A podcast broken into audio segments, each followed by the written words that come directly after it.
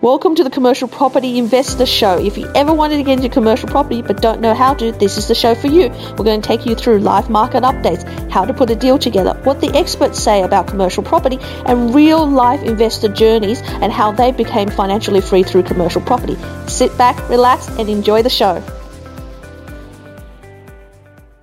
Commercial property depreciation what is there to depreciate? What can you depreciate? And should you get a depreciation report in commercial property? How does it work different to residential? Tune into this podcast and let me show you or let me walk you through why you need a depreciation report. So, you're buying a commercial property and you're wondering how different it is from residential, and you're looking through and wondering what kind of tax deductions you could get. Well, amongst the the run of the mill tax deductions like you know your pest and building reports your strata reports any of the searches you're doing. Plus on top of that uh, you know your legal fees and any of the accounting fees and of course your valuation fees. What about depreciation? And when should you be getting depreciation? Well, normally people get a depreciation report around the end of their purchasing journey. So, when you're about to go to settlement or you're about to uh, go to an end of a financial year. Because it's about the claim of the first few years is the most in depreciation then it starts to go down in a sliding scale. Now there's things to depreciate in commercial that is different from residential and the things that now apply to commercial that doesn't apply to residential are also very different. So it's important that you get a depreciation report from a quantity surveyor that uh, are actually going to be different uh, from a residential so that they actually know how to do commercial depreciation because it is different. I mean it's different the fact that you know you got to count what fittings and fixtures are actually part of yours as the landlord uh, or you know as the vendor or landlord or um, what has been done by the tenant and what is not depreciable and is part of the tenant's depreciation. Or perhaps you've actually contributed to fit out of the tenant uh, property as part of the incentives to the lease, and then you have to decide whether the tenant gets a depreciation or you get the depreciation. So normally when you negotiate the lease and you say, all right, I'm going to contribute to the floor covering, so that may be carpet, tiles, or vinyl.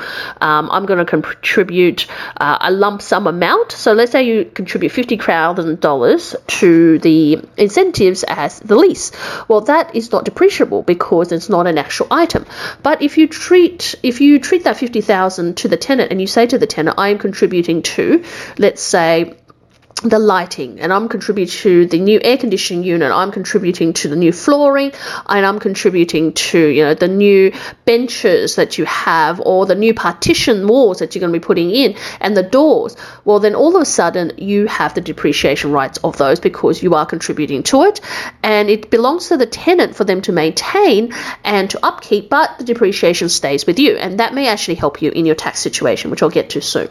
Uh, alternatively, you may, you know, go in in halves with the tenant. So the tenant provides you a list of the fit outs they have, and you have decided to go in halves with them, and therefore that you might only be able to claim 50% or even nothing of the depreciation because you've come to an agreement where the tenant is actually going to use it to claim their depreciation against their tax. And normally the, the run of the mill is that the tenant claims the internal fit out and the fixtures of the property as part of their depreciation.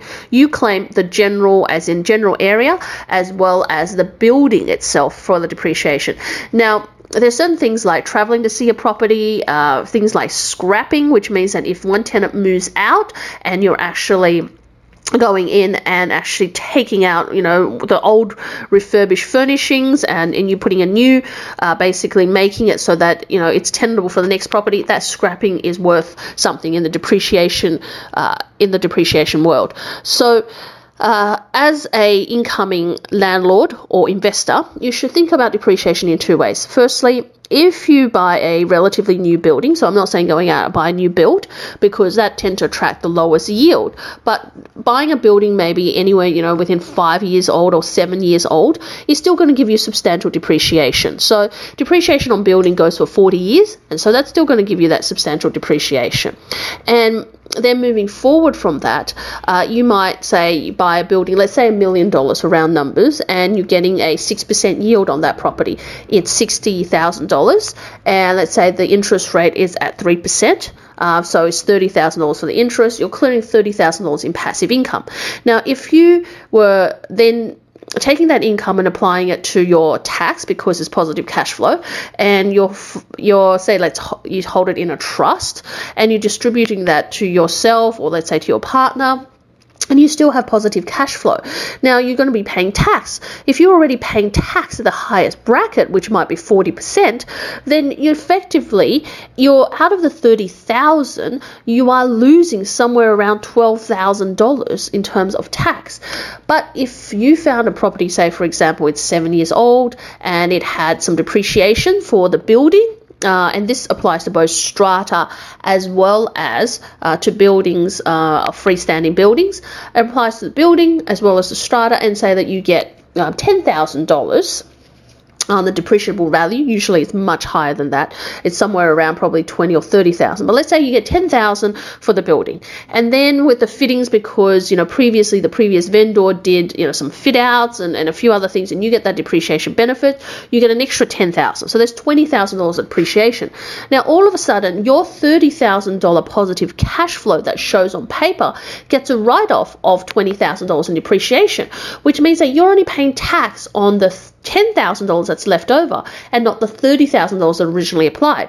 Now, $10,000, you know, 40, 40% of that um, what you are looking for is then uh, if you're paying highest tax bracket, it's four thousand dollars over twelve thousand dollars. So you actually save yourself eight thousand dollars in terms of tax rather than um, yeah rather than anything else. So that is the biggest a benefit of having depreciation because you're saving your tax and you're getting to spend that money right now, which can actually help you accumulate for your next deposit. Of course, when you ultimately went to go to sell the property, there's the add back provisions in terms of stamp, uh, in terms of not stamp duty, in terms of depreciation, and then you know against your capital costs. You know, there's that to consider, and then your accountant, of course, will be able to figure that out. There's some add backs, but for a lot of people, depreciation works really well because on the front end, it means they pay less tax on the front end, more cash in pocket, which allows you to accumulate a deposit faster so you can buy your next property faster. And that's why people who are usually at the higher tax bracket tend to buy relatively newer properties so that they can write off on most of that positive cash flow in a tax free environment and they can then use that positive cash flow to accumulate for the next deposit. So imagine finding a property that has $50,000 worth of depreciation. Sometimes that $50,000 would actually mean an extra half a percent to your overall yield uh, or return on your property than if you were to getting a true extra half a percent when you negotiate. And that's why some people will prefer a depreciation benefit over getting that half a percent on their actual yield in terms of rent. And as a result of that, that's why people use depreciation. So to recap, uh, there is several ways of using depreciation. In residential, depreciation brings your negative uh, negative geared property back to neutral. So on paper, it looks like you haven't made a massive loss because it's an add back. Well, in the sense that it um, there is on paper you don't have that much of a loss, uh, but in actual fact, you have more negative gearing.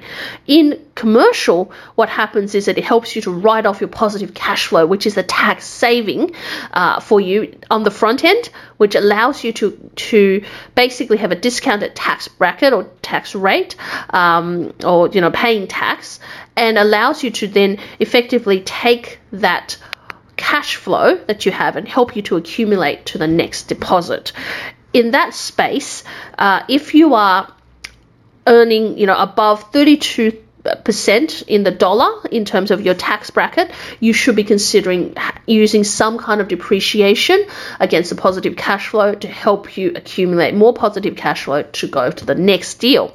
Uh, so, especially if you're in that 45% tax bracket, what you want to do is spend um, more time looking for the property that is relatively new, that have had either um, a total refurbishment, if it was an old property, a total refurbishment, so you get to have the write off depreciation, or alternatively, you have a property that is had a vendor contribute to the fit out and you get to write it off.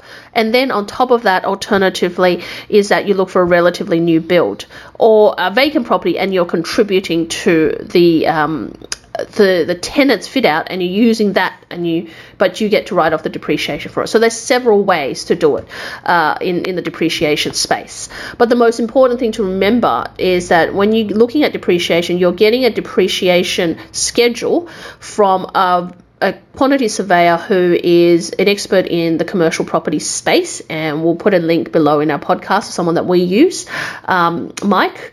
Mike is really good. Um, it's MCQS, so they're um, they're really good as a quantity surveyor. They're very detailed, and one of the things they do is all quantity surveyors they have to have a site inspection, and when they do a site inspection, they literally spend hours and they count the toilets, they count the taps, they count a chair that belongs to you or the tenant. Um, they would account for blinds, they would account for you know wall partitions, glass doors, um, the, whether you've got a new roof or any of those things that's been put into the property as well. And that's the other thing is if you do any capital investments later later on down the track. So let's say you have the property for the next um, three or five or seven or ten years. But year three, you decide that you needed to replace parts of the roof. So you replace the roof, um, and then you should actually take that cost and send it off to the quantity surveyor and they should update that report. And then the next bit is maybe year five, you decide, you know, you're going to build a disabled ramp to, with your tenant or help incentivize your tenant.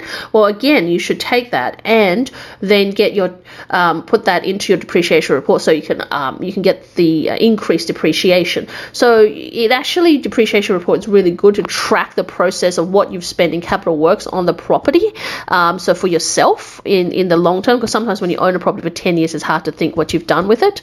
Uh, but it also helps you to track that, but also helps you to get the maximum amount of deductions because when you have a positive cash flow property, uh, there is a few ways to look at it. Firstly, how, what entity to hold it in, primarily for the distribution of funds and tax minimization. Secondly, um, how would you then minimize the tax in terms of distributing to the right person, but then also applying any of these deductions that's available out there for you so that you can minimize the tax you pay on that positive cash flow? Because at the end of the day, we all like positive cash flow, but there's a period of time where because you're building up a positive cash flow uh, portfolio where you're going to be paying more tax um, potentially for a short period of time at until you get to a stage where you can give up your day job or you can go part time, and then you're going to potentially pay less tax uh, because now you're relying on your investment income and you're switching from pos- from working income to positive cash flow, and that's a bit of a switch until you get to that until you leverage. So for a time being, you are going to be paying extra tax,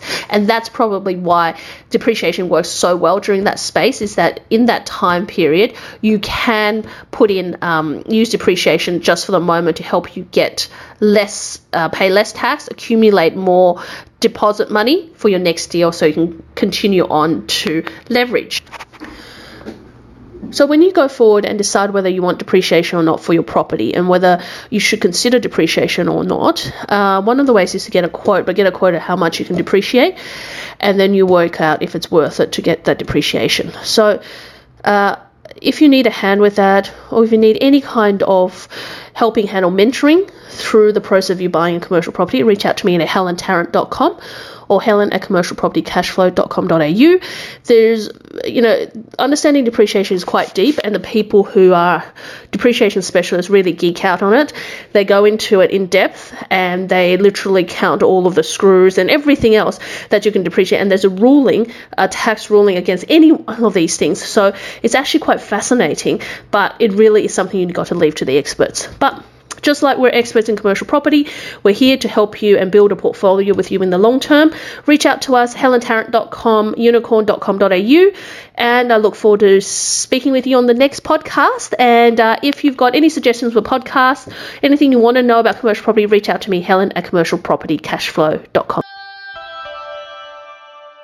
You've been listening to Commercial Property Investor Show. Tune in to the next episode to find out how you too can replace your work income with passive income through commercial property.